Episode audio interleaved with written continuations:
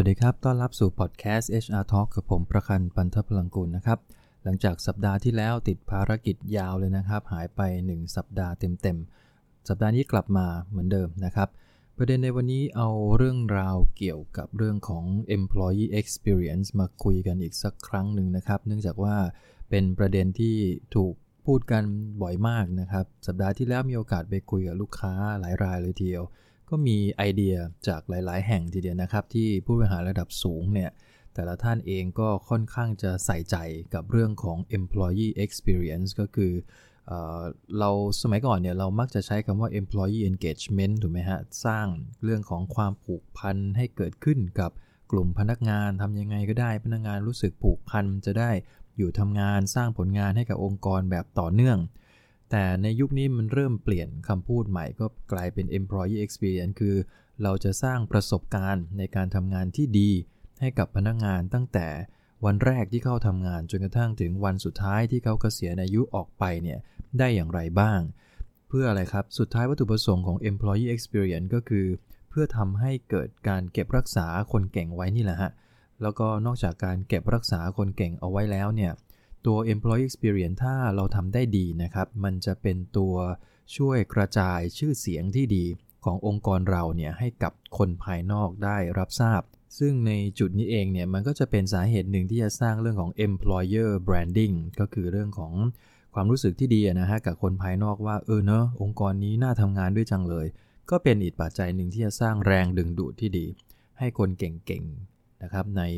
ตลาดเนี่ย หันเข้ามาสมัครงานกับเราในเวลาที่เขามีโอกาสที่อยากจะเปลี่ยนงานมากขึ้นนั่นเอง เพราะฉะนั้นด้วยเหตุนี้นะครับ องค์กรต่างๆ ก็หันกลับมาให้ความสำคัญกันในเรื่องนี้มากขึ้น ว่าจะสร้างประสบการณ์ที่ดีในการทำงานให้กับพนักงานเนี่ยได้อย่างไรบ้าง จนมีคำถามเกิดขึ้นนะครับว่าจริงๆ แล้วมันก็เป็นคำถามในแบบเดิมๆนะฮะว่า employee experience เนี่ยมันเป็นหน้าที่ของฝ่ายบุคคลใช่ไหม นะฮะฝ่ายบุคคลจะต้องเป็นคนสร้างทุกอย่างเพื่อทำให้ประสบการณ์ในการทำงานที่ดีเกิดขึ้นตั้งแต่วันแรกจนกระทั่งวันที่เขาเกษียณอายุออกไป ใช่หรือไม่ เอาเข้าจริง ๆ ถ้าเรามองเอาหลักความเป็นจริงเลยนะครับ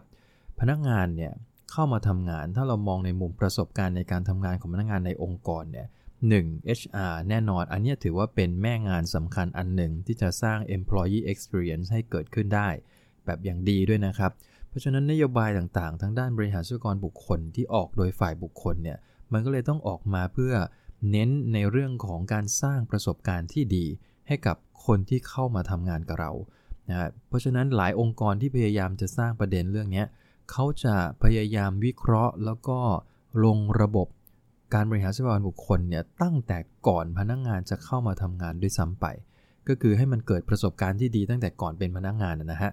คือไล่ย้อนกลับไปตั้งแต่วันสมัครงานเลย เขามีประสบการณ์ที่ดีไหม กับการสมัครงานกับบริษัทเรา ขั้นตอนในการรับสมัครทั้งหมดมันยุ่งยากไหม มันเกิดประเด็นปัญหาต่างๆ ที่สร้างความอึดอัดบางอย่างให้กับผู้สมัครใช่หรือไม่ ถ้ามีก็คงต้องปรับเปลี่ยนกัน ถัดมาประเด็นการคัดเลือกละ่ะ ตอนที่เขามาสัมภาษณ์ ตอนที่เขามา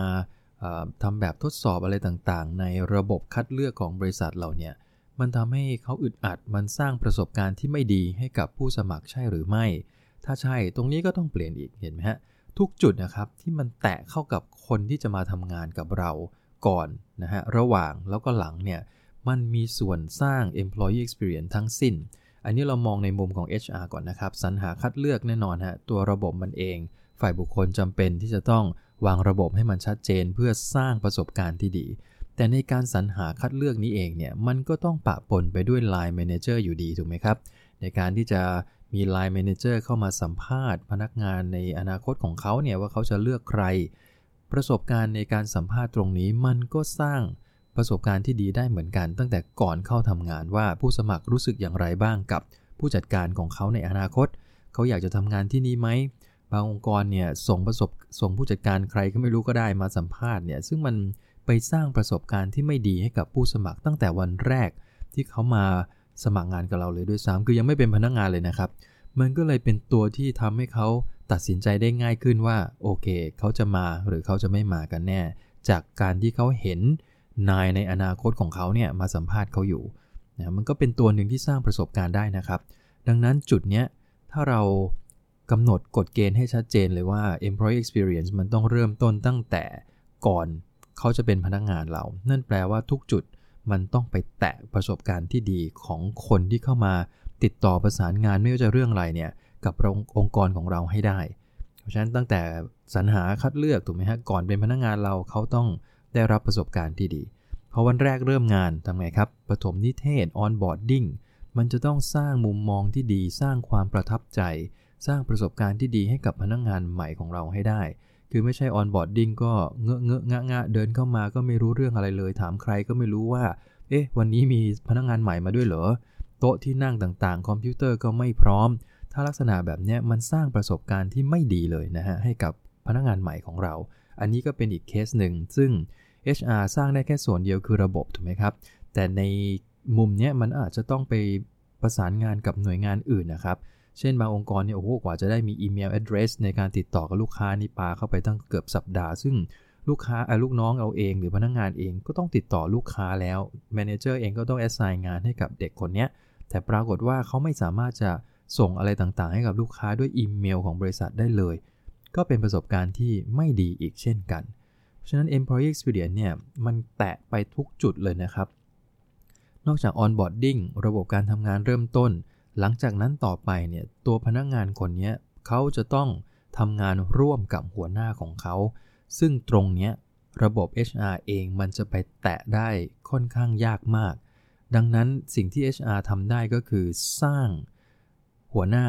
รุ่นใหม่ที่เป็นหัวหน้ามือดี เข้าใจคน เข้าใจวิธีการบริหารจัดการคนให้มากขึ้นกว่าเดิม แทนที่คนที่จะโตเป็นหัวหน้าเนี่ยเป็นหัวหน้าที่ประเภทแบบ พูดจาก็ไม่เข้าหูลูกน้องเลยนะฮะลูกน้องทำผิดนิดเดียวก็ขึ้นเสียงโวยวายเสียงดัง บางคนก็ด่าเปิดเปิงต่อหน้าเพื่อนร่วมงานคนอื่นในวงที่ทำงานเลยนะครับ แบบนี้มันไม่ได้สร้าง employee experience ที่ดีเลย ประเด็นคือหัวหน้าบางคนบอกว่ามันก็สมควรอะเพราะว่าลูกน้องเป็นอย่างเงี้ยเอาเข้าจริง ๆ ถามจริง ๆ นะฮะเขาสมควรก็จริงแต่ว่า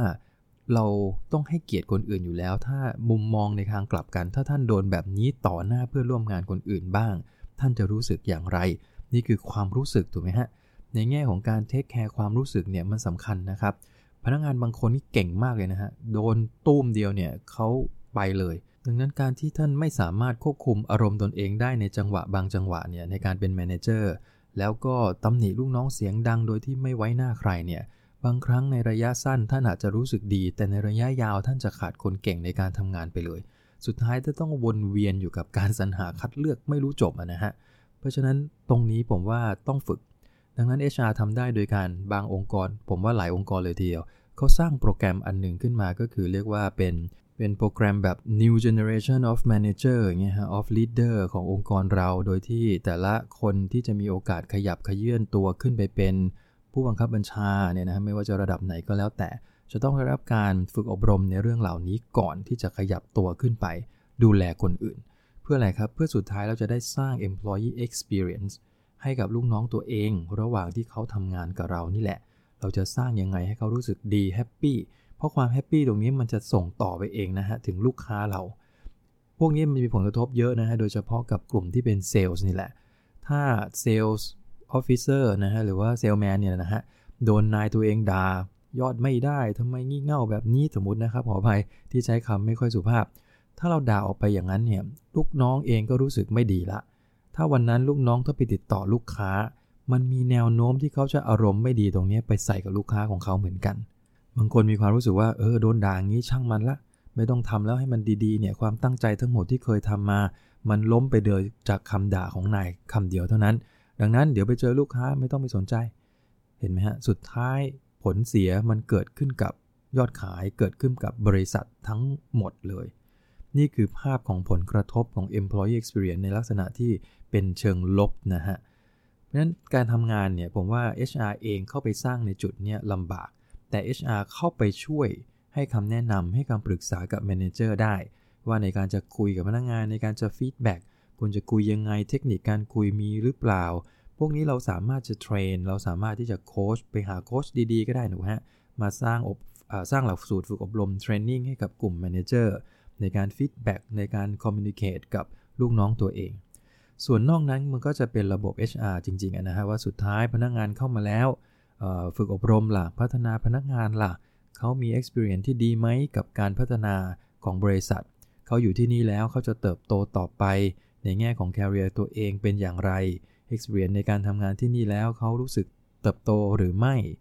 การบริหารค่าจ้างเงินเดือน โอเคไหมนะฮะการประเมินผลงานจุดนี้อีกจุดหนึ่งนะครับ ที่จะต้องเอา Line Manager เข้ามามีส่วนในแง่ของการดูผลงานลูกน้องให้ออกมิฉะนั้นแล้วระบบ HR ดีแค่ไหนแต่ถ้า Manager ไม่สามารถมองผลงานลูกน้องตัวเองได้ออกเนี่ยนะฮะมันก็จะกลายเป็น bad experience สำหรับพนักงงานคนนั้นอีกเหมือนกัน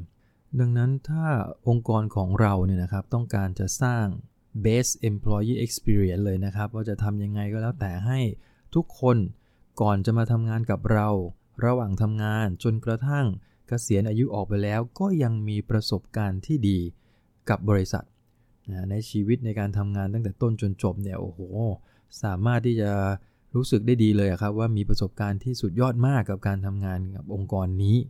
ถ้าท่านอยากจะสร้างตรงนี้ให้เกิดขึ้นในความรู้สึกของพนักงงานให้ได้เนี่ย ผมว่าฝ่ายบุคคลฝ่ายเดียวไม่พอ ต้องอาศัย Line Manager ทุกระดับเลยนะครับ รวมถึงผู้บริหารระดับสูงเองก็ต้องให้ความสำคัญกับเรื่องนี้ด้วยเหมือนกัน เรื่องนี้ความสำคัญในเรื่องนี้เนี่ยในลักษณะมุมมองของผู้บริหารเนี่ยจำเป็นที่จะต้องมองให้เห็นความสำคัญของทรัพยากรบุคคลกันจริง ๆละ่ะว่าจริง ๆ แล้วนี่คือคนที่สร้างมูลค่าเพิ่ม ให้กับองค์กรของเราได้ เพราะฉะนั้นเราต้องดูแลคำว่าดูแลไม่ใช่สปอยไม่ใช่เป็นการเอาอกเอาใจพนักงงานกันจนเกินเลยกว่าปกติไป อันนั้นก็ไม่ถูกเหมือนกัน การที่จะสร้าง employee experience ที่ดีก็คือ มันต้องมีเหตุมีผล เข้าใจในความเป็นมนุษย์ คนเราต้องการอะไร เขาต้องการอะไรเราต้องการอะไร เพราะฉะนั้นเอาใจเขามาใส่ใจเรา สร้างความรู้สึกที่ว่าทรัพยากรบุคคลคือทรัพยากรที่มีคุณค่า ในการสร้างมูลค่าให้กับองค์กรสร้าง value ต่างๆ ให้กับลูกค้าของเรา ดังนั้นระบบพวกนี้มันจะต้องเห็นชอบกันตั้งแต่ท็อปลงมาจนกระทั่งถึงระดับ first line manager เลยนะครับ แล้วองค์กรท่านก็จะกลายเป็นองค์กรที่สามารถสร้าง employee experience ที่ดีได้ในทุกๆจุดนะครับ ก็ฝากประเด็นวันนี้ไว้ประมาณนี้นะครับ ขอบคุณมากครับพบกันใหม่ในครั้งหน้านะครับ สวัสดีครับ